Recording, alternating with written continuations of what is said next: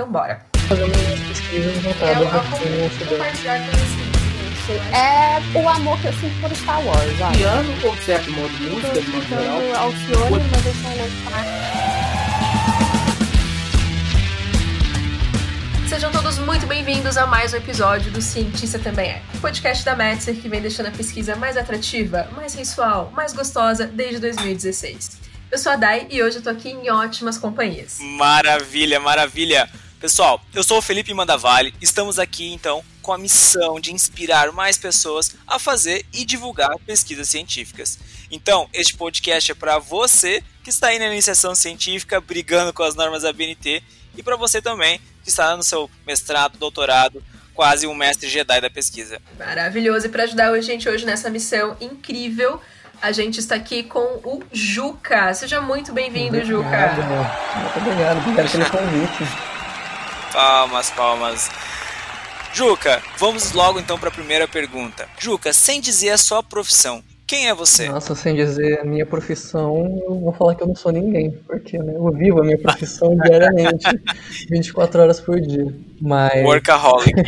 sem dizer. É quando a gente é apaixonado pelo que faz, é assim, né? Mas sem dizer a minha profissão, acho que eu posso dizer que eu sou um brasileiro, nascido na Colômbia, uma pessoa muito interessada, né, sendo bem nerd, na evolução cultural da humanidade, uma pessoa que é muito fã de super-heróis, de videogames e de cachorros. Inclusive, no momento você falou, né, mestre Jedi da pesquisa, eu tô aqui com uma camiseta do mestre Yoda. Boa. Maravilhoso. Coincidências não existem, hein? Aliada minha é a força. E poderosa aliada ela é. E aproveitando, tu citou algumas coisinhas aí nessa tua descrição, eu queria saber qual- quais delas você consideraria aí como um dos teus três principais hobbies. Meus três principais hobbies, eu diria que são assistir séries, inclusive acabou de estrear a quarta temporada de La Casa de Papel, preciso ir lá assistir. Videogames, eu adoro videogames, né? Eu conheci os videogames Yeah. recentemente, né? Porque até os meus. Bom, na verdade, até eu terminar o doutorado eu nunca tive videogame, né? Então eu tô conhecendo eles agora e já tô fascinado. Ah, que legal. E meu terceiro hobby é ficar na minha oficina replicando artefatos pré-históricos. Uau. Sério você é, é na sua- no seu apartamento ou é, isso é no- na, na instituição de ensino? Como é que funciona? Na instituição de ensino também, só que como né, eu, eu não moro na, na- em São Paulo, então eu não estou direto na universidade. Né, boa parte da minha pesquisa eu posso fazer de casa, então essa quarentena aqui tá, não tá fazendo muita diferença pessoalmente para mim, porque eu já trabalho em casa. E aqui em casa, né, é uma casa muito grande, eu tenho muito espaço, eu tenho uma oficina no quintal, onde eu tô ali cercado de várias rochas que eu coleto em várias partes do Brasil e do mundo. E ali eu fico ali trabalhando, replicando essas, esses artefatos, né, a partir das mesmas técnicas que a galera na pré-história utilizava. Que legal, cara. De fato, ele é apaixonado pelo que ele faz. E, e Juca, com certeza então desses seus hobbies, o que mais está associado com a sua formação acadêmica é essa questão do seu ateliê, né? Com certeza. E, e nos conta um pouquinho mais, assim, de quais artefatos você mais reproduz, como é que é isso aí? Conta pra gente. Então, assim, é, no meu dia a dia como hobby mesmo, eu tento replicar tudo que seja possível que eu acho que seja interessante para questões didáticas. Ou seja, não só aquilo que eu estou estudando diretamente nos meus projetos, mas eu replico artefatos que são, assim, um modelo básico para entender uma cultura arqueológica de sei lá que parte do mundo. É, por exemplo, ah, eu quero entender como é que eram as ferramentas dos neandertais. Eventualmente eu vou dar uma, uma, uma aula sobre isso nos meus cursos. Então eu faço as réplicas aqui em casa e levo para os alunos poderem é, ver, ver na prática, né, manusear um artefato que não seja necessariamente o arqueológico, né, sem o risco de da pessoa quebrar ele, daquilo se perder de alguma maneira. É, às vezes eu estou lascando só porque eu gosto muito, né, fazer alguma coisinha, tentar uma técnica nova, tentar descobrir novos métodos e técnicas de lascamento, de, ou de polimento desses artefatos. E eu faço muita ponta, principalmente, né? Ponta de flecha, ponta de lança, porque esse sim é o foco do meu estudo né, nos meus projetos. Eu foco principalmente nesses artefatos. As, regi que, as regiões que eu estudo têm muito disso, então eu acabo replicando muito disso. E também eu tenho uma lojinha virtual onde eu vendo algumas réplicas assim, então eu acabo, vez ou outra, né, fazendo algumas réplicas por encomenda. Pessoal né, fala para mim, Juca, eu preciso disso daqui, isso daqui, isso daqui, eu vou lá, faço a réplica e beleza. Comercializa. Bacana, bacana demais. E, e é legal, assim, para quem tá ouvindo a gente, essa questão de eu gosto de testar métodos novos, eu gosto de conhecer coisas novas. Gente, é alma de cientista mesmo, não tem o que fazer, né? Tipo, é ter a curiosidade, é querer. Ah, não, isso aqui pode ser melhor, posso descobrir algo novo, vamos lá. Acho sensacional. Acho que quem tá ouvindo, espero que vocês se inspirem e se reconheçam nesse momento. E, Juca, quais. Diz pra gente uh, três causas sociais, assim, amplas, uh, que você defende ou bandeiras que você levanta aí no seu dia a dia? Bom, sendo um nerd da ciência e da arqueologia, acho que vocês já sabem mais ou menos o que, que vai ser a minha resposta. Né? Bom, a primeira causa, é para mim, é o desenvolvimento científico. Né? Não existe uma sociedade, um país desenvolvido que não tenha investimento na ciência. Vocês conhecem um país bem desenvolvido que não tenha, que não tenha é, um, um bom desenvolvimento científico também, que não financie a, a, ciência no seu país, vocês me digam, porque eu desconheço. Fato. É, uma outra causa é a difusão do conhecimento para todo mundo de uma forma livre, né, de forma acessível. Porque de nada adianta a gente aprender e descobrir novas coisas se a gente não torna esse conhecimento acessível para todo mundo, né? Não adianta eu ficar simplesmente conversando com os meus pares, né? Eu abrir uma coisa nova, vou falar isso daqui só para os arqueólogos. Não, a sociedade precisa conhecer isso também, né? A gente precisa dar um retorno para todo mundo, né? Sobre as nossas, o nosso trabalho. Por isso, né, eu trabalho muito também com a questão da divulgação científica. E o terceiro ponto que me motiva muito é a compreensão da, da evolução e da diversidade cultural da humanidade. Porque afinal, né, a gente só só quando a gente entende através de evidências científicas, né, através de, de evidências bem fundamentadas, todos os fatores que levaram a humanidade ao contexto atual que a gente vive, né, só assim a gente pode compreender melhor e respeitar as nossas diferenças ou, ou ao menos to tolerá-las, né, para que a gente possa conviver da melhor maneira possível. E a partir de tudo isso que a gente consegue aprender sobre a nossa evolução, né, cultural e biológica também da humanidade, a gente vai estar melhor preparado para lidar com o que vem no nosso futuro. Cara, eu, eu acho que esse último ponto que você tocou ele é bastante interessante, até da gente aumentar ele, né? Eu, eu, eu acho que talvez a Dai até possa falar um pouco mais sobre isso, Dai. Porque eu, eu, eu, assim, eu fico até às vezes meio, meio sem palavras, porque a gente é, desconhece a nossa história, né? Você, você, então eu vou dar um spoiler aqui, né? Você tem essa visão antropológica, né? Arqueo, da, da, dessa parte da arqueologia é, e, e estudo da pré-história. Faz sentido, algum sentido, é, essas coisas que a gente vê de preconceito e tudo mais, né? Racial, sendo que, sim, geneticamente a gente tem a mesma origem, assim. O que, que tu acha disso? Assim? Eu acho que preconceito nenhum faz sentido. nenhum tipo de preconceito, seja por racismo ou por sexualidade, por qualquer coisa que seja, não faz o menor sentido. Eu acho que tem coisas na, na nossa história evolutiva que explicam o porquê que certas coisas surgiram. Às vezes até porquê que certos preconceitos surgiram. Mas não existe nenhuma evidência que dê razão para que a gente fortaleça tais preconceitos. Né? Por exemplo, se a gente estudar a história evolutiva humana, por que que às vezes certas funções né, que a gente vê na, na nossa história evolutiva muito provavelmente eram mais feitas por mulheres e outras funções eram mais feitas por homens. Né? Existem questões biológicas que afetaram muito a nossa história evolutiva, que hoje, Sim. no contexto atual, já não afetam tanto. Então não faz muito esse sentido, né, do, do, do sexismo na nossa sociedade, né? E você querer separar mulheres e homens de suas funções, isso já não faz o menor sentido. Isso fazia sentido há milhões de anos atrás, quando o dimorfismo sexual era muito grande, né? Por exemplo, né, as, os nossos ancestrais do sexo masculino eram de fato maiores, mais fortes, mais resistentes, enquanto é, as pessoas do sexo feminino acabavam tendo que ficar mais restritas a um trabalho materno, por exemplo. Afinal, você não podia simplesmente abandonar a pessoa grávida lá, né? Você tem que ajudar ela a se cuidar e cuidar melhor. Mesma coisa, por exemplo, é, com idade. Né? Hoje, as pessoas mais velhas são tão capazes de fazer coisas que as pessoas jovens também conseguem fazer, o que não era uma realidade há milhares de anos atrás, né? onde as pessoas morriam, né? a estimativa de vida era de 30 e tantos anos de idade. Né? Pessoas um pouco mais velhas precisavam de mais cuidados. Fato, fato. E a gente. é, e, é, e é incrível isso que, se tu for parar pra pensar, né, Juca? Ah, vamos pegar aí. O meu bisavô, ele se aposentou com 42 ou 45 anos de idade, algo nesse sentido. É, e isso é século 20, tá? Uhum. Então, assim, é, im- imagina hoje alguém se aposentar com essa idade. Imagina hoje, quem, se alguém tá escutando isso com 42 anos, ou 45 anos, ou tá nessa faixa dos 40 ou 50, você já se sente velho? Não, Não, né? eu tô jovem. A minha mãe, por Não é? exemplo, cara, a minha mãe, ela tá com 54 anos. Ela parece uma menina. Tipo, os dois primeiros fios de cabelo branco dela estão aparecendo agora. Tipo, ninguém olha pra ela, teve gente que acha, tem gente que acha que ela é minha irmã, pelo amor de Deus. É Mamãe conservada no forró, olha isso. Uma galera querendo saber já as dicas Passa aí de dieta, de atividade física.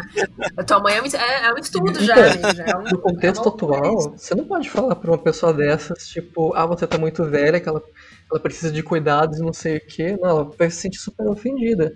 Não é a realidade de 10 mil anos atrás, em que uma pessoa dessa idade, ela já tinha, tipo, muito, muitas deficiências biológicas. A gente vê isso daí nos esqueletos, né? Claro, não é sempre, sempre vai ter uma exceção ou outra de você ver pessoas muito velhas nos sítios arqueológicos, que estão vivendo razoavelmente bem, mas com certeza com mais cuidados do que a gente dá agora para essas pessoas dessa idade. uma Sim, pessoa de 50 sim. anos hoje não precisa de quase ajuda nenhuma. Né? Tem gente que não precisa de nada. 50 anos tá bom. Ah, pra Hoje em dia é a exceção alguém precisar de algum tipo de ajuda, né, nessa idade, assim. Exatamente.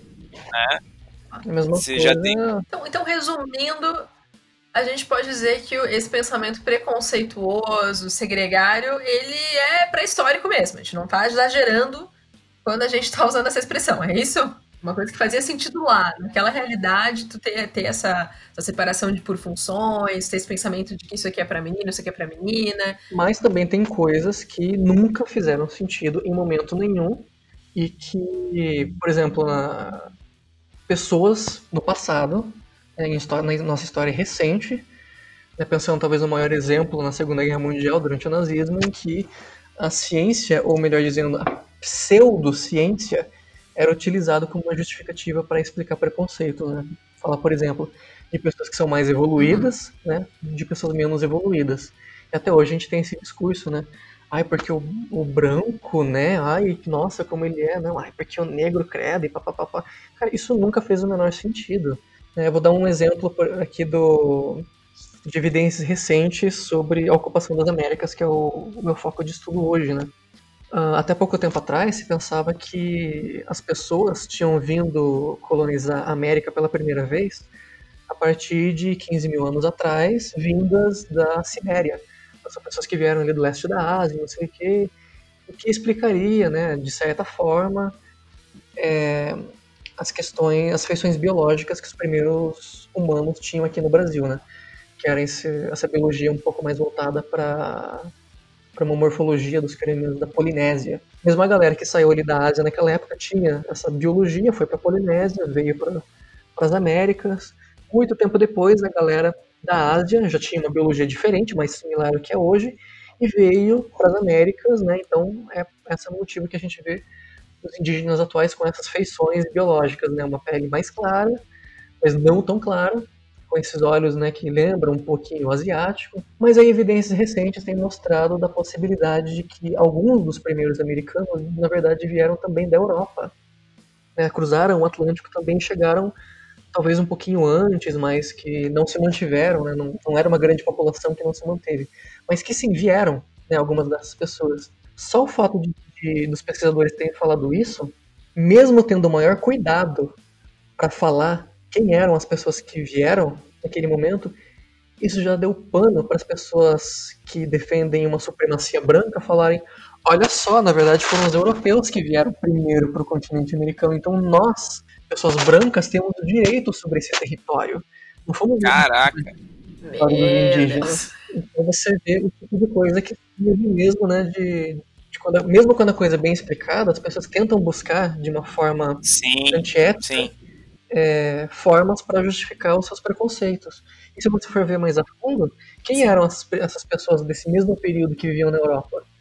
Olha, a gente tem hoje evidência de, por exemplo, pessoas de 14 mil anos na Inglaterra que finalmente conseguiu né, é, identificar os genes responsáveis pelo, pela pigmentação da pele. E a gente sabe que as pessoas eram negras. Então, muito provavelmente, as pessoas que chegaram da Europa naquela época também eram negras, assim como as pessoas que, que chegaram da, da Ásia, que muito provavelmente também eram negras. E geneticamente falando, né, né, Juca, a, a pele branca é uma, é uma mutação bem sucedida, porque no, na parte mais ao norte do hemisfério norte, obviamente, a necessidade de, é, de se esconder do sol é menor, né? Então, é, o calor é mais brando, enfim, a exposição ao sol é mais, é mais branda, então é possível ter uma pele mais clara, né? Então, enfim, geneticamente isso também se explica. Eu, tive a oportunidade de ler alguns estudos sobre isso, né? Então é. é pela genética a gente sabe que a pigmentação branca da pele é uma coisa muito recente na nossa espécie.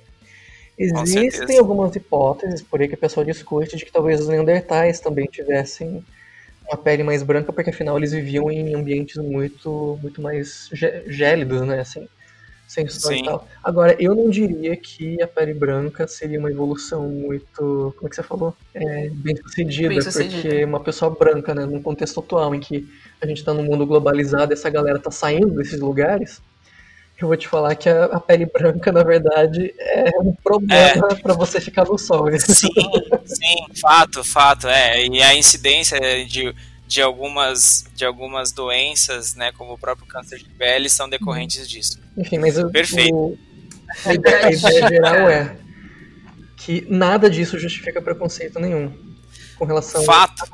É, esse, esse é o ponto principal aqui que a gente tem que destacar, né? Não há justificativa para preconceito. É que de fato a hierarquia social e características físicas fenotípicas elas são coisas completamente diferentes e, e sem dúvida alguma, nesse contexto atual que a gente tá, não faz mais nenhum sentido, gente. A gente ficar usando uma para justificar a existência da outra. Tipo, ok, existe uma hierarquia, a gente tem que trabalhar com ela da melhor forma possível a minimizar esses impactos. Agora, a gente ainda continuar falando que fulano é melhor que Beltrano por conta dessas características fenotípicas, gente, já deu, assim, já, já não faz mais sentido há muito tempo, não é?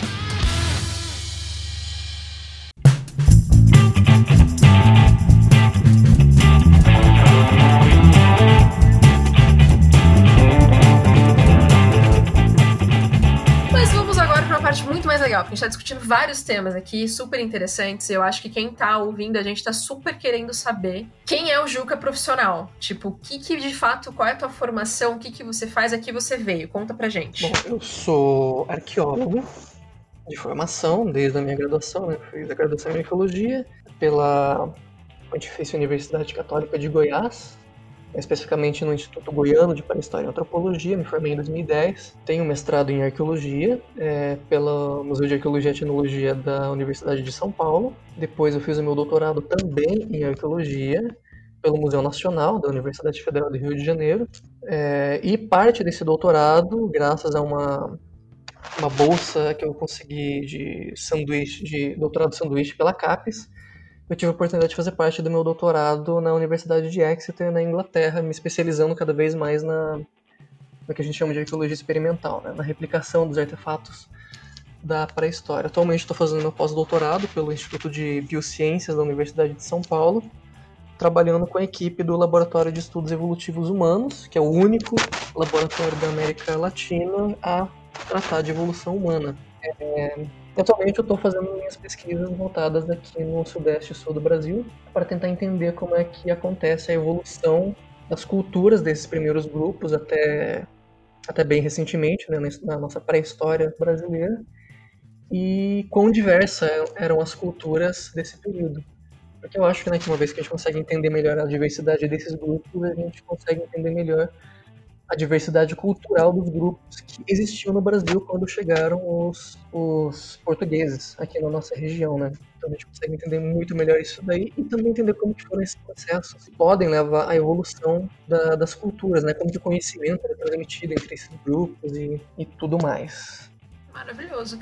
E, e quando você era criança, assim, brincando em casa, fazendo uns buracos no jardim da mãe, e do pai, como é que tu, tu, pensava, tu imaginava já que tu poderia ter uma carreira dentro dessa área? Tu via muito filme?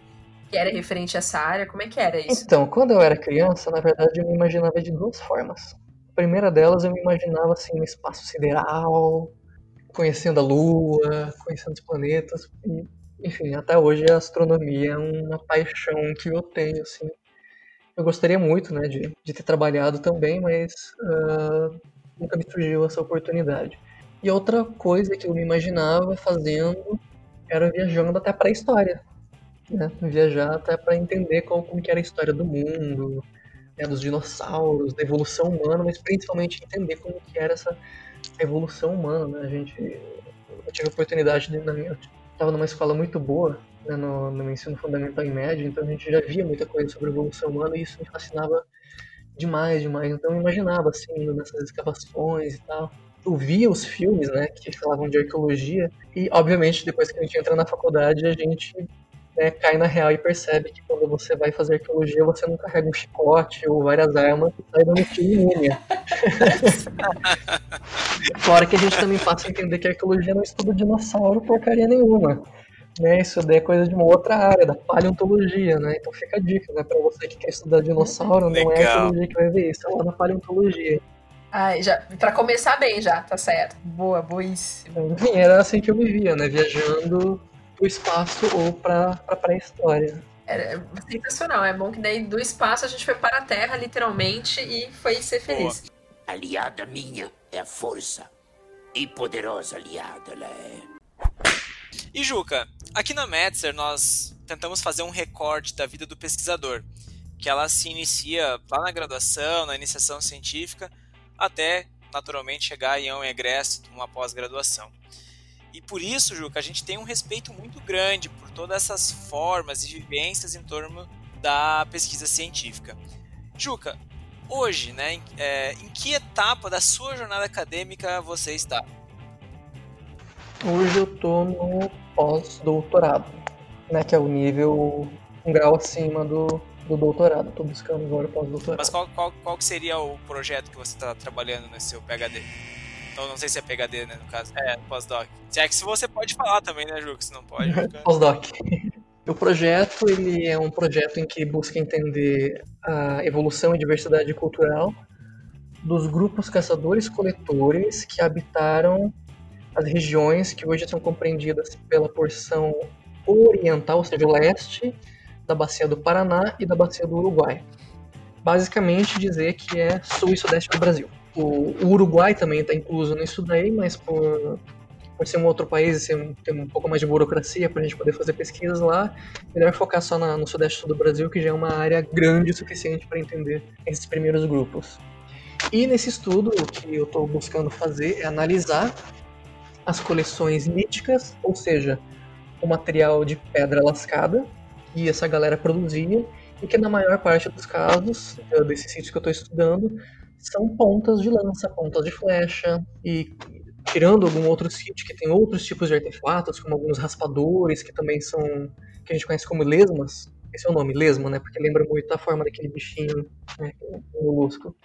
Então são raspadores que têm mais ou menos esse formato de uma lesma, mas que são grandes eles também aparecem assim de uma forma bem padronizada em algumas dessas culturas arqueológicas. Eu estou estudando tudo isso para tentar entender, né, como que eles eram é, diversos culturalmente, né? Tentar entender quais eram os métodos e técnicas aplicados na produção dessas ferramentas em distintas regiões, em distintos períodos, é, e tentar entender quando que as mudanças ocorrem, quando que elas ocorrem. E tudo isso baseado na ideia de evolução cultural, na teoria de evolução cultural, que, falando de uma forma bem básica, é como estudar a evolução biológica, só que traçando paralelos entre como a evolução biológica e a evolução cultural ocorrem, e através dessa teoria a gente tem conseguido alguns resultados bem incríveis. Que não tem a ver com DNA, né? Por favor. É, agora, Diga-se de passagem. dizer assim, né? Quando a gente fala de fenótipo na biologia, que é a aparência que a gente tem por fora, né? Pele branca, é, olhos verdes, cabelo ruivo, é, tamanho da cabeça, tamanho do- dos braços, sei lá. Enfim, todas as características que a gente tem. É, isso daí a gente chama de fenótipo na biologia.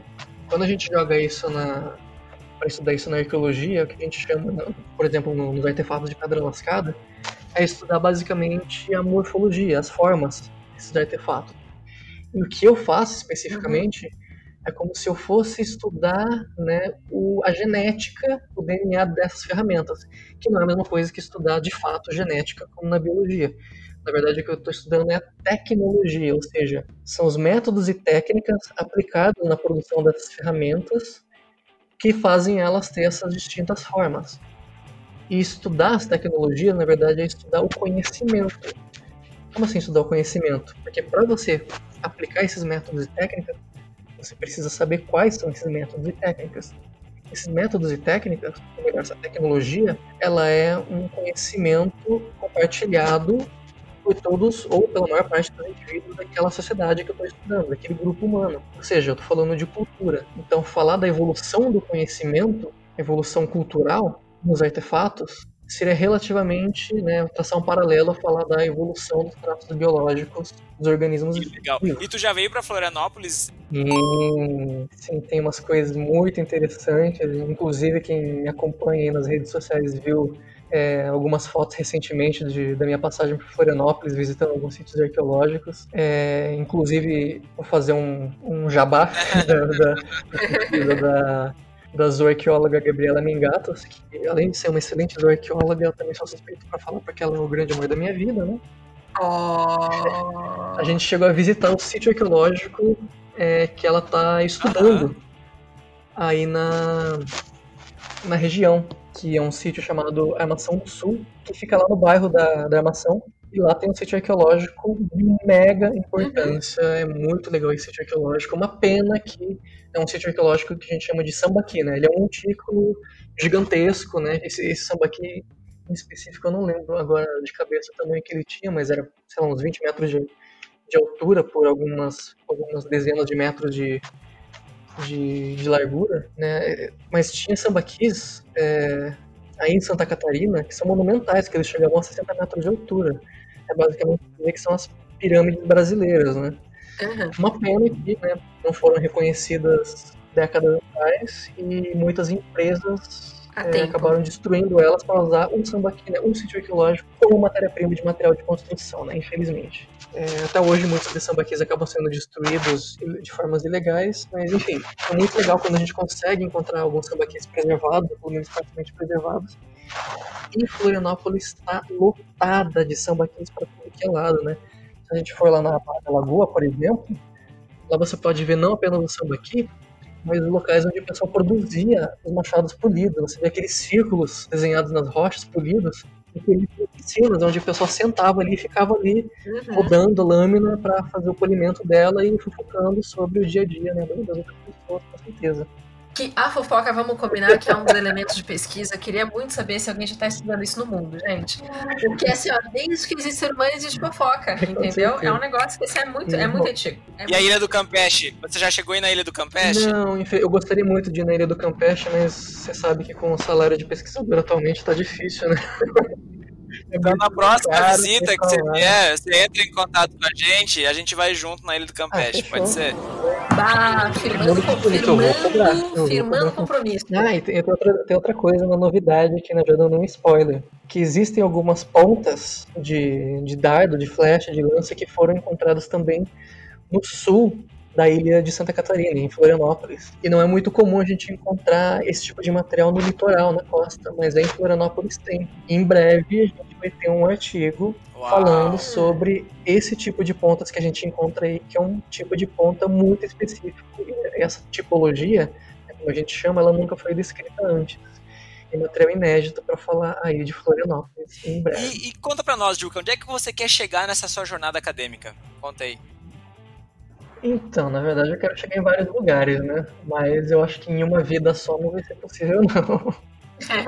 Mas, idealmente, o que eu gostaria mesmo era ser um docente, um pesquisador em universidade, uma instituição- de pesquisa, onde eu possa ter oportunidade de fazer as coisas que hoje eu estou fazendo agora, nesse momento, né? Que é basicamente é, fazer esse tipo de pesquisa, né? Estudar a história evolutiva da humanidade com foco, né? Para as primeiras ocupações do continente americano e lecionar, dar aula. Eu também sou apaixonado em dar aula direto, estou oferecendo cursos em várias partes do Brasil e fora, né? Acabei de voltar da Colômbia, onde eu estava dando um curso lá também. Então, eu quero fazer da vida, né? Eu já tô meio que fazendo isso, mas Uhum. gostaria de, de continuar fazendo isso, dessa vez sendo contratado, né? E ter um salário fixo.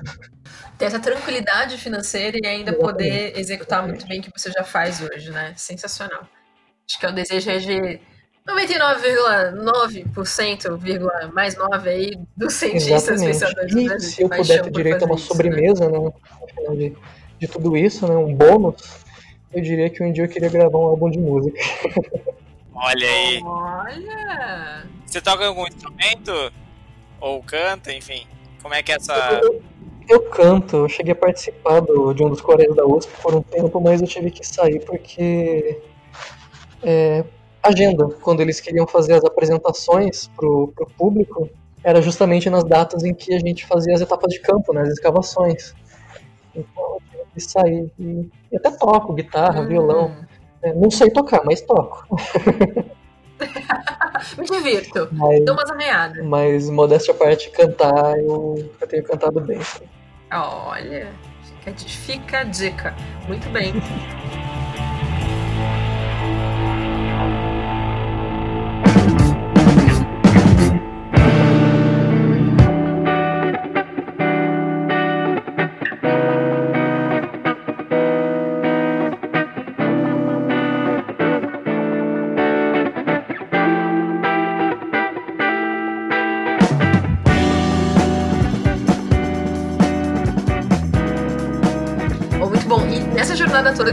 que até pelo teu desejo de querer se transformar em um docente no futuro, teve algum docente ou alguma pessoa que foi assim essencial para nessa tua jornada toda?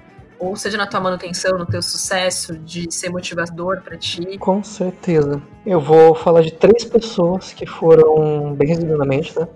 De três pessoas que Uhum. foram essenciais para minha formação e que me ajudaram muito a chegar aonde eu tô hoje, ter o sucesso que eu tô tendo hoje nas minhas pesquisas.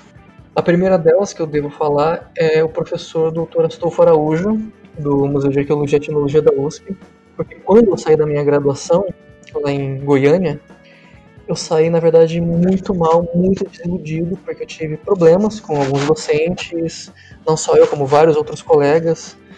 Né, A gente teve, na verdade, em vez de ter um incentivo para virar pesquisador, a gente teve um, o contrário, né? Um, um ego de pessoas que estão em níveis superiores a gente, que tratam a gente assim como, enfim, incapazes de continuar.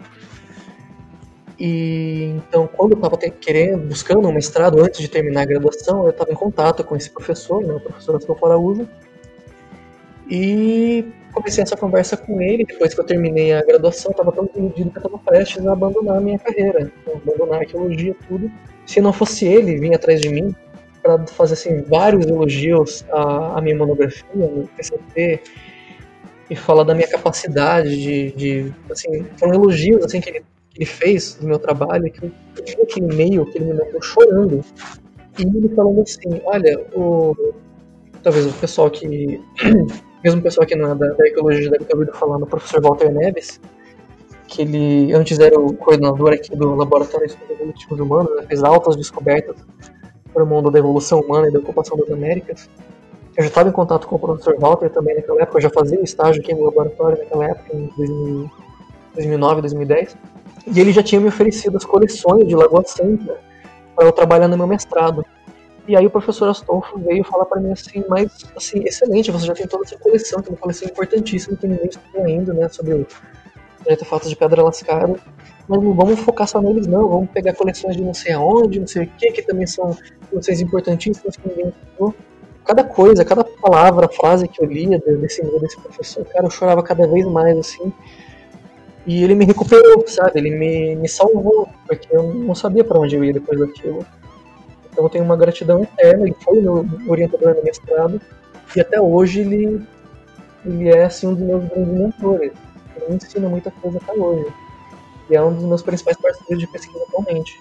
A segunda pessoa que eu não posso deixar de falar é a pessoa que me orientou no doutorado, que foi a professora doutora Mercedes Okumura, que foi minha começou sendo minha orientadora no, no Museu Nacional, depois ela saiu do Museu Nacional para assumir o posto de coordenadora do laboratório, né, que o professor Walter Neves ela assumiu. e mesmo depois que ela deixou de ser oficialmente minha orientadora, ela continuou me orientando de uma forma não oficial, né? É, foi co-orientadora oficialmente. É atualmente a minha supervisora do pós-doutorado e ela está sempre do meu lado, sempre me apoiando em tudo que eu faço. Ela assim, é um, uma professora por quem eu morro de paixões no, no bom sentido, né? Ela, eu tenho uma grande admiração por ela. E por fim, né, uma eterna gratidão ao professor Bruce Bradley, lá da Universidade de Exeter, que também acabou de se aposentar, porque ele foi meu mestre na produção de artefatos de pedra lascada. Foi ele quem me ensinou, de fato, né, que teve ali é, várias horas por dia do meu lado, me mostrando os detalhes, os métodos e técnicas de lascamento para como replicar pontas, como replicar artefatos para históricos mega complexos. E esse conhecimento, sem ele, eu não estaria onde eu estou hoje, né? porque esse é um conhecimento que foi essencial na minha jornada. Sem isso, eu não teria ido lugar nenhum e até hoje trabalhado junto. Enfim, as três pessoas foram as que mais me incentivaram, sempre me levaram para frente, me dão todos, uh, como eu digo, os incentivos, de fato, para continuar na minha jornada. Eu sou eternamente grato. Sensacional. Aos docentes que estão nos ouvindo, por favor, né? Muito obrigada pelos que, que têm essa mesma postura, esse mesmo carinho com seus discentes. E aos que não têm, vamos repensar aí, né, gente? Porque afinal de contas faz muita diferença. Né? Olha só, tu ia desistir na tua graduação, tu ia terminar a tua graduação e ia tomar um rumo completamente diferente, né? E aí, graças a uma, a um, uma pessoa para te guiar nesse processo, e aí, claro, depois os outros foram vindo, mas que tu, tu deu essa continuidade. Então, quer dizer, se as pessoas não tivesse surgido esse professor, talvez hoje a gente não teria grande pescador que a gente tem, né? Exatamente. Valorize os professores que te incentivam e que te ajudam a ir pra frente. Seja grato a eles, porque ninguém chega sozinho a lugar nenhum nessa vida. Aliada minha é a força. E poderosa aliada ela é. Bom, indo nessa fase até motivacional, de inspiração e tudo mais, a gente discutiu um pouquinho antes a respeito do porquê da gente fazer o podcast, né? E justa, justamente ser esse processo é trazer esse estímulo de inspiração para pessoas que ou não, não se veem enquanto cientistas, né, por achar que isso está muito distante, ou até por se sentirem excluídos desse, desse meio, desse ecossistema da academia, né. Então, eu queria te perguntar, assim, se você tivesse a oportunidade de dar uma dica, um conselho para você lá no teu primeiro dia de graduação, é, qual seria esse conselho? Olha, eu diria algumas coisas bem sérias para essa pessoa e, claro, motivacionais, né? Eu acho que, primeiramente, eu diria que eu sei que pode parecer difícil às vezes, mas tenta ter paciência ao máximo para engolir muito sapo né, e enfrentar muitas injustiças relacionadas ao ego de colegas e professores, mas principalmente né, dos acadêmicos em posições superiores, que ainda que alguns desses, dessas pessoas queiram te ajudar na vida, outros vão para um sentido contrário. E seja muito, mas muito grato a todos esses que de alguma forma vão te ajudar nessa jornada. Porque, como eu acabei de falar, ninguém faz nada sozinho nessa vida. E algumas pessoas não vão reconhecer é, a, a, ajuda que você vai fazer às vezes, tudo que você fez ou tentou fazer por elas, mas você não precisa ser como elas. Faça bem o seu trabalho, evite problemas ao máximo, ainda que alguns problemas venham atrás de você mesmo que você não queira. E se você fazer o seu trabalho bem, da melhor forma possível, o seu trabalho vai ser muito bem reconhecido. Né? Se você é apaixonado pelo que você faz, com certeza você vai fazer um bom trabalho e você vai ser reconhecido por isso. Com certeza, com certeza. É, a, é uma máxima, Joca, é uma, só desculpa te interromper, é uma máxima que fala que é, seja competente a ponto de não poder ser ignorado. Né? Então, se você faz alguma coisa boa, se você consegue de fato é, não só fazer uma coisa boa, mas fazer algo que você realmente é apaixonado, como você é apaixonado pela arqueologia, é, é impossível que você não vai ser notado. Né? Então, faça com, com o coração, né? E as coisas de fato vão, vão os caminhos vão sendo e abertos. Com isso, né, de você fazer um bom trabalho, é claro, você acaba despertando inveja, insegurança de alguns colegas que possam se sentir ameaçados de alguma forma, mesmo que não exista motivo algum para eles sentirem isso. Mas você também vai despertar muito interesse de pessoas muito importantes, de instituições muito importantes, que vão te ajudar a alcançar coisas que você nunca havia imaginado alcançar antes. É, de tudo isso, então, a mega lição que eu deixo para essa pessoa, para esse eu que começou na graduação é: se você vai ser apaixonado por isso, você vai fazer um bom trabalho, então não se preocupe com o que está por vir. E principalmente, se você tem o poder para ajudar alguém, faça isso. Ajude a pessoa se você tem esse poder para isso. Mesmo que a pessoa não venha reconhecer isso ou te ajudar depois. Ajude todo mundo que você pode, porque todo mundo que pode, que pôde te ajudar, te levou para um lugar melhor. Lições que Peter Parker deixa pra gente. Com grandes poderes e grandes responsabilidades. Obrigada. É verdade, é verdade. E é isso também, acho que é ter a humildade e ser aquela da ação, né? Porque tem uma galera que se coloca no Exato. cantinho ali, tipo, não, vou ficar aqui na minha, não sei o quê, não quero, né? Não vou aparecer ou não vou enfrentar, nananana, mas também se omite de agir diante do bem-estar dos outros, né? Então, isso também é bem importante, chamar as pessoas pra ação. Juca, você tem alguns canais aí de divulgação científica, certo? Tem o Arqueologia e Pré-História, você tem o canal no YouTube Arqueologia, Arqueologia em Ação. Conta pra nós um pouco mais é, de, de qual que é a importância da divulgação científica pra você. Olha, acho que o ponto principal é que, bom, a ciência ela já é feita né, em universidades, principalmente, e alguns outros institutos de pesquisa. A divulgação científica, ela ultrapassa as paredes dessas universidades e instituições. A divulgação do conhecimento científico, ele, infelizmente, ele nunca teve né, o mesmo alcance na mídia como alguns temas mais, eh, como é que eu posso dizer, de maior alienação, talvez, como reality shows, futebol, novela. Isso, é, obviamente, não é culpa da mídia, ou pelo menos não apenas da mídia, né, que está sempre em busca de temas mais lucrativos para apresentarem, né.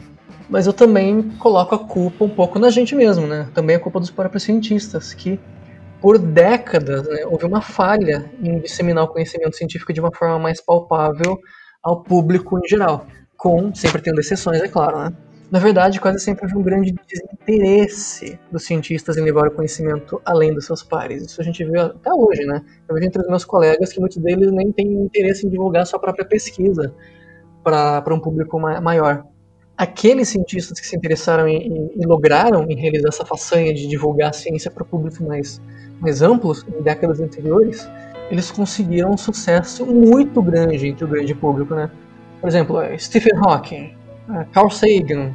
Atualmente, né, quem que é o maior divulgador que a gente conhece, eu acho que é o Neil deGrasse Tyson, né, que está apresentando agora o, o Cosmos atual. Aham. Atualmente, tem vários cientistas brasileiros que também têm atuado em projetos de divulgação científica, principalmente na internet, né, porque você alcança um público ainda maior.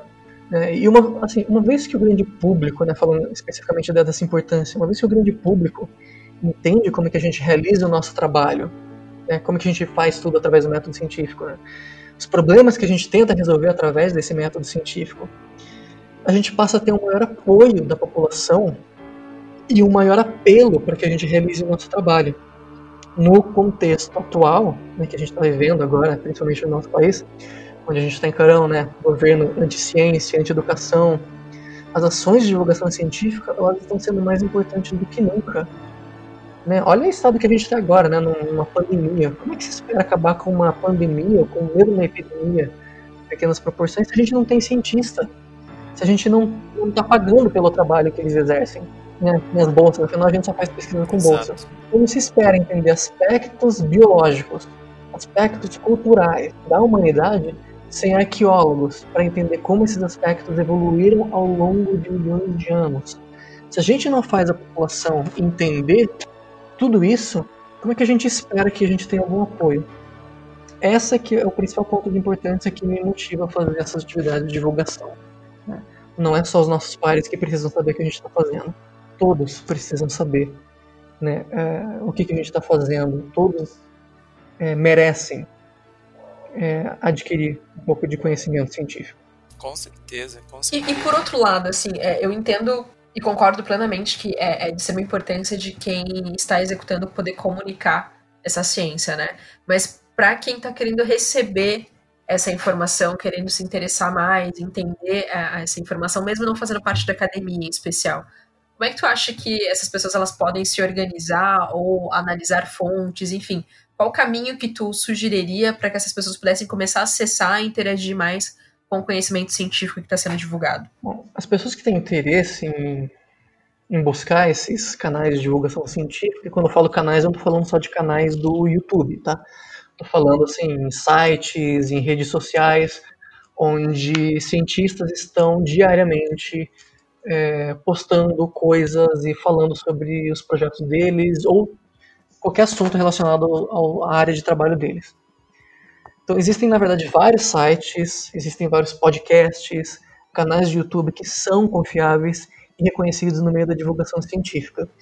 É, existem grupos que se organizam para fazerem selos de qualidade. Existem vários já no Brasil, esses selos de qualidade.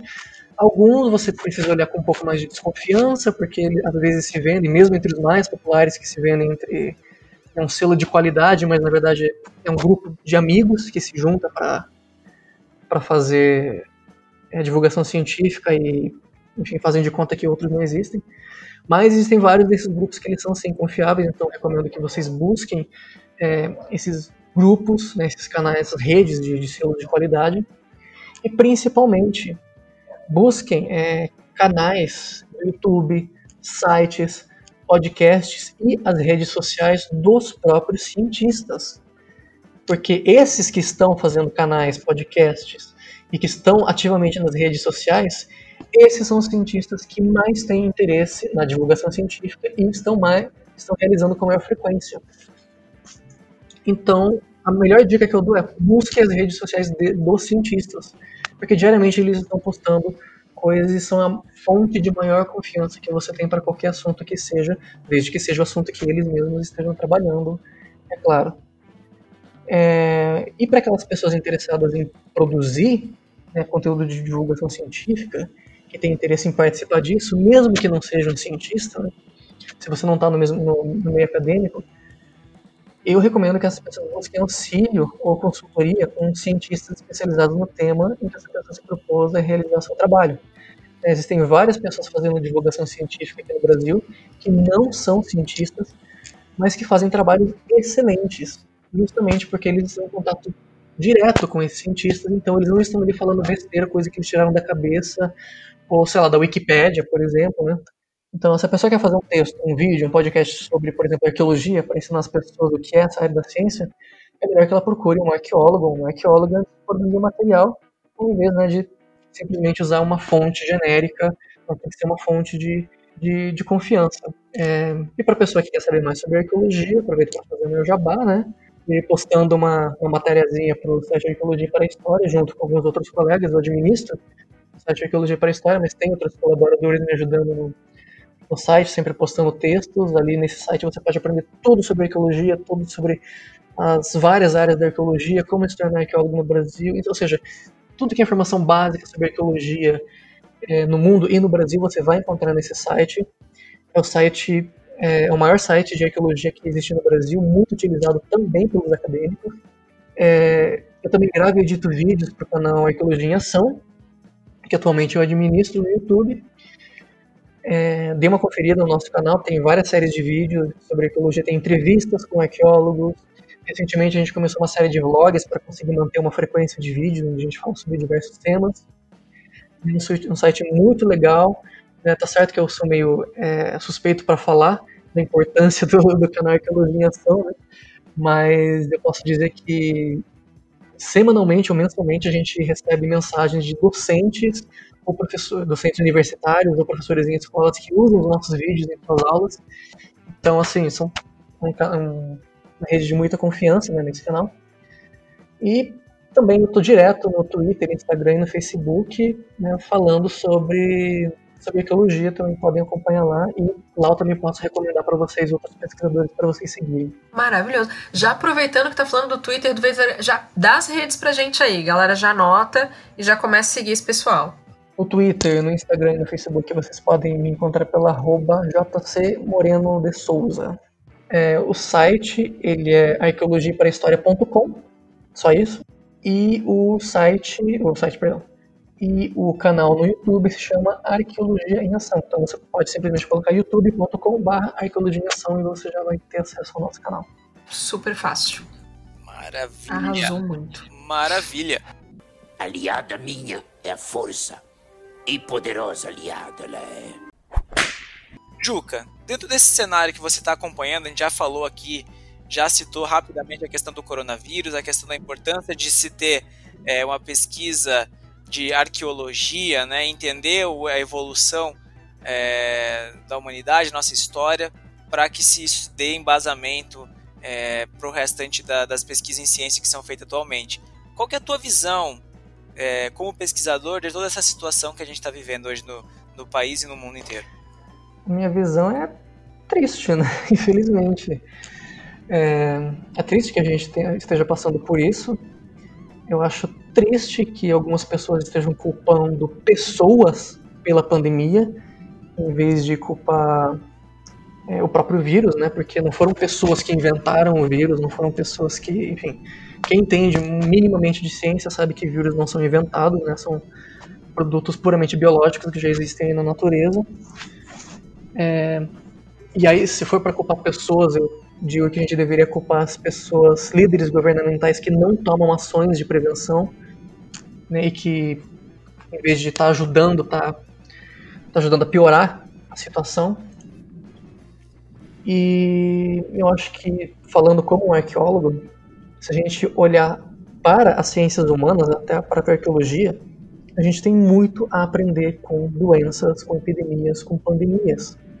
Recentemente, existe uma arqueóloga portuguesa que se chama Joana Freitas. Ela fez uma matéria sobre as pandemias, epidemias que mais impactaram a humanidade. A pandemia que a gente está passando agora do coronavírus, isso não é uma novidade. Né? Se a gente chegar a comparar é, a força do, do vírus, ele não é um vírus tão forte como afetou outras pandemias no passado. Mas por que, que ela está afetando a gente muito mais hoje? É, porque a gente está com essa sensação, na verdade, né? Ela está afetando tanto quanto algumas das pandemias, ou talvez mais forte do que pandemias no passado. Porque essas pandemias do passado, elas afetaram populações de um mundo que não era tão globalizado. Ou seja, esses vírus, eles não se espalhavam para o mundo todo, eles ficavam ali onde estavam aquele grupo de pessoas. Porque as pessoas não viajavam tanto como a gente viaja hoje o coronavírus está afetando a gente dessa maneira por quê? Porque todo mundo está indo para todo lugar do mundo. A velocidade como esse vírus está se espalhando ao redor do mundo é muito mais rápido do que se espalhava antigamente.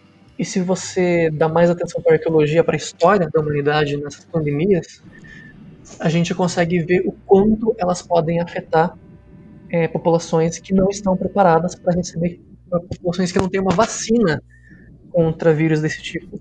A gente ainda não tem a vacina para o coronavírus, não existe uma vacina. Então, pensando de uma maneira geral, assim como cientista, primeiro eu penso assim, cara, se a gente está sofrendo tanto por falta de uma vacina, imagina se a gente não vacinasse contra todas as outras doenças. Eu digo isso porque a gente está tendo movimentos anti-vacina, né? Olha o nível que a gente chegou. Se a gente olhar para o passado, aí mais especificamente da minha área de estudo, a ocupação das Américas, os primeiros humanos que chegaram nas Américas, eles podem ter trazido vários vírus com eles. Provavelmente trouxeram, né? Vírus para os quais eles já tinham resistência. A diferença é que não tinha ninguém no continente, né, para ser afetado. Então eles não mataram ninguém, né? Eles mataram é, animais, porque eles são caçadores é, e precisavam de carne para comer. Mas, por exemplo, quando já tinha esse pessoal aqui no, no continente americano, existiam milhões e milhões de pessoas habitando o continente americano. Quando chegaram os europeus, né, os ditos colonizadores, que muitas vezes na verdade foram invasores, eles chegaram carregando também doenças a quais eles já estavam acostumados lá na Europa. Quando essas doenças chegaram aqui, esses vírus chegaram aqui, eles tiveram um efeito de dizimar as populações indígenas muito maior do que os próprios espanhóis com guerra e violência uma primeira guerra biológica, talvez. É, mesmo que não tenha sido a intenção do, dos espanhóis, dos portugueses, dos ingleses, quando chegaram no continente, dizimar as populações com efeitos biológicos, né? Afinal, a gente não pode esperar que todo mundo que veio né, de lá veio com más intenções. Acabaram né, trazendo esses vírus que afetaram as populações e dizimaram grande parte delas. Então a culpa do coronavírus é a globalização. Pronto. Conseguimos firmar uma linda tese. Não, mentira, gente, brincadeira. É bom deixar explícito que é uma brincadeira, porque vai que, né? Alguém ouve e fala, meu Deus, é isso. Não, não é. É brincadeira. Não, eu quero dizer que a globalização com certeza ajudou ele a se espalhar né, Ah, para o mundo inteiro. Enfim, hoje existem medidas não só de, de contenção, mas de ajudar a prevenir essa epidemia, esse vírus a não se espalhar tanto. Tudo que a gente precisa é ouvir os cientistas que trabalham nessa área. né? Eles são especialistas nessa área, ou seja, dê mais atenção à ciência e um pouco menos, talvez, essas correntes que aparecem no WhatsApp, nas redes sociais, que não são os cientistas que estão fazendo. né? Se você quer é, aprender melhor sobre o tema, se você quer saber como se preparar melhor, ouça um cientista, que, principalmente o cientista que é especializado nesse assunto. Gente, de uma vez por todas, o WhatsApp não é fonte de pesquisa. Ok? Muito obrigada. Porque tá difícil. Ultimamente tá difícil. Muito bom, muito bom. Eu me lembro, eu me lembro quando eu era pequeno, que às vezes eu entrava, quando eu era bem pequenininho, né? Não tinha, na época da internet de escada, que você entrava no site e pá, você ganhou não sei o que, clique aqui, passe os dados, passe todos os seus dados. E aí vinha os nossos pais e falavam assim pra gente, não pode confiar em tudo que você vê na internet. E a, situação tá inversa, somos nós que estamos tendo que falar para essas pessoas, gente, não confiem em tudo que vocês veem na internet. É. Mas, mas diz, tem uma lenda urbana que diz que depois de uma certa idade as coisas se invertem, os papéis eles se invertem. Então acho que a gente pode brincar disso agora, mas, mas sem dúvida, tá, tá na hora de do pessoal ser, ter mais, ser mais crítico, né? Mas isso vem com a base de educação. Se as pessoas não sabem é, como serem críticos, né, na hora de avaliar uma fonte de informação, na hora de, de fazer até uma interpretação do que está sendo colocado ali, fica muito mais complicado. E a gente está num momento transa- transacional, é, de transição da nossa educação, e isso a gente vê que é, é muito latente, é muito forte, né? Até pelos debates que a gente vê por aí nesse momento de pandemia. Muito bom. Exatamente. E se você quer. Outra dica. Se você quer saber mais sobre a história da humanidade, o que inclui falar sobre as epidemias que ocorreram na história da humanidade, dê também ouvidos aos arqueólogos que estudaram isso. Só para falar um pouquinho da importância da, da arqueologia, né? Que as ciências humanas também têm uma mega importância em todos esses sentidos. Sem dúvida. Agora, pra gente fechar, né? Vamos fazer a série importante pra sua formação, Fê? Bora, vai lá, puxa lá.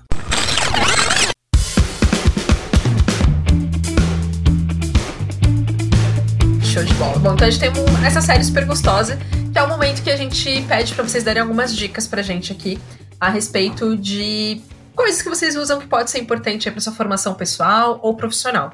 Então, pra gente começar, indica pra gente aí um título de livro, por gentileza. Olha, um título de livro que eu indico, não importa se você quer ser arqueólogo ou não na sua vida, mas eu acho que esse é um livro que ele é fantástico, porque apesar dele ser mais voltado para um conhecimento acadêmico, né, conhecimento científico, na verdade ele foi feito para um público bem geral, que é um livro que se chama Evolution: The Human Story, da doutora Alice Roberts.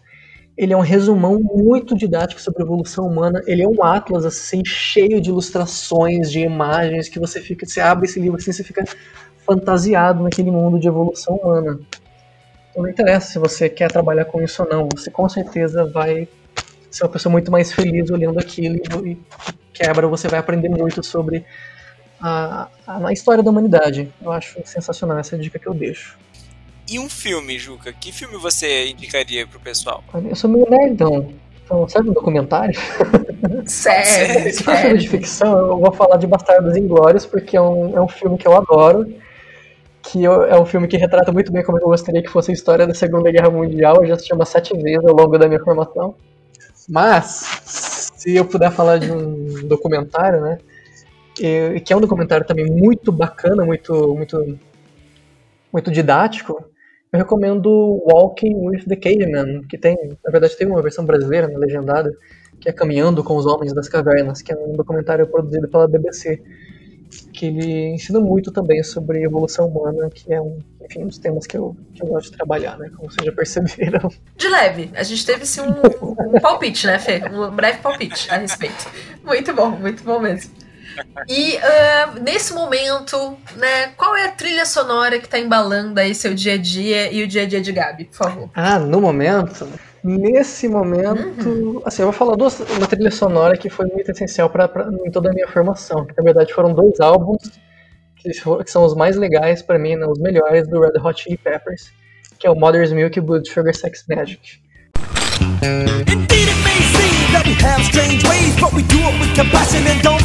Ain't. Rodei várias, várias vezes, é, dias assim, trabalhando, ouvindo essa, essa, esses dois álbuns. No momento, como bacana. como eu tenho gostos muito ecléticos, ou como disse uma vez um, um priminho meu quando ele era criança, que dizia que eu tenho um gosto muito epiléptico para músicas, Epiléptico, eu adoro. é, a minha trilha sonora no- nos últimos meses tem sido Nightwish, em especial as músicas Olha. cantadas pela Flor Jansen, que é a vocalista atual, que ela tem um vocal mega poderoso. I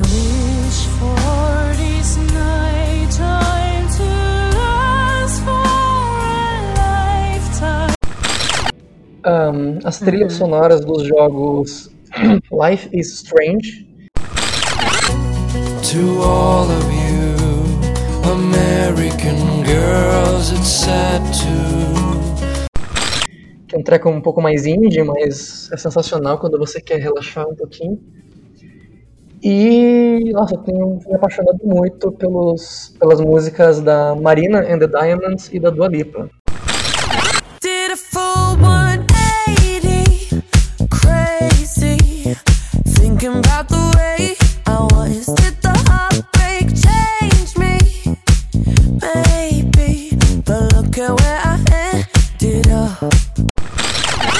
São essas que eu tenho- tenho me incentivado. É Bem eclético É bem mesmo, eclético, né? gostamos muito. Bem epiléptico, adorei. Gente, vai virar termo o epiléptico agora. Super vai virar termo aqui. Adorei muito. Muito obrigada, muito obrigada pelos seus, teus compartilhamentos. Maravilha, maravilha. Uma galera fuçando agora, de clássico a, a pop atual. Muito bom, muito bom mesmo. Arrasou demais. Bom, gente, vamos seguir pro nosso encerramento então, Fê? Deixa eu só falar uma coisinha antes. Claro. Gente, eu gostaria muito de agradecer Claro. a vocês pelo convite. Eu adorei esse papo nosso. Adorei. Ai, que bom! Que bom, que bom, que bom. E a gente com certeza adorou também, viu, Juca? De verdade. Será que vai ser o episódio de inauguração, de estreia do podcast? Será?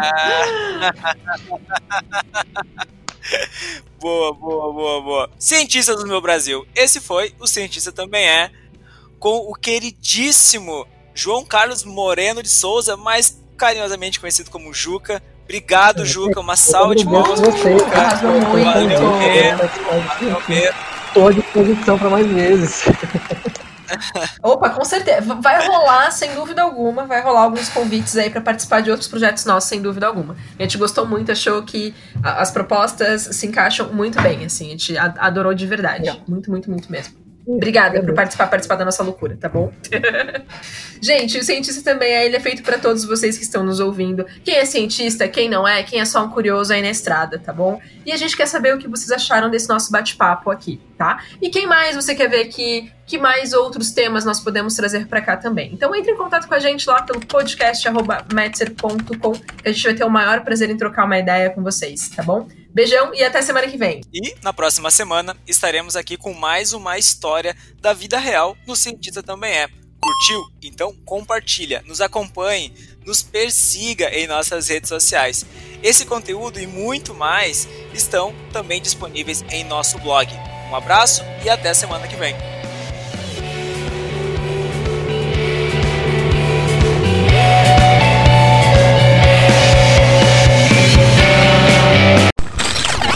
Este podcast foi editado por Dente de Leão.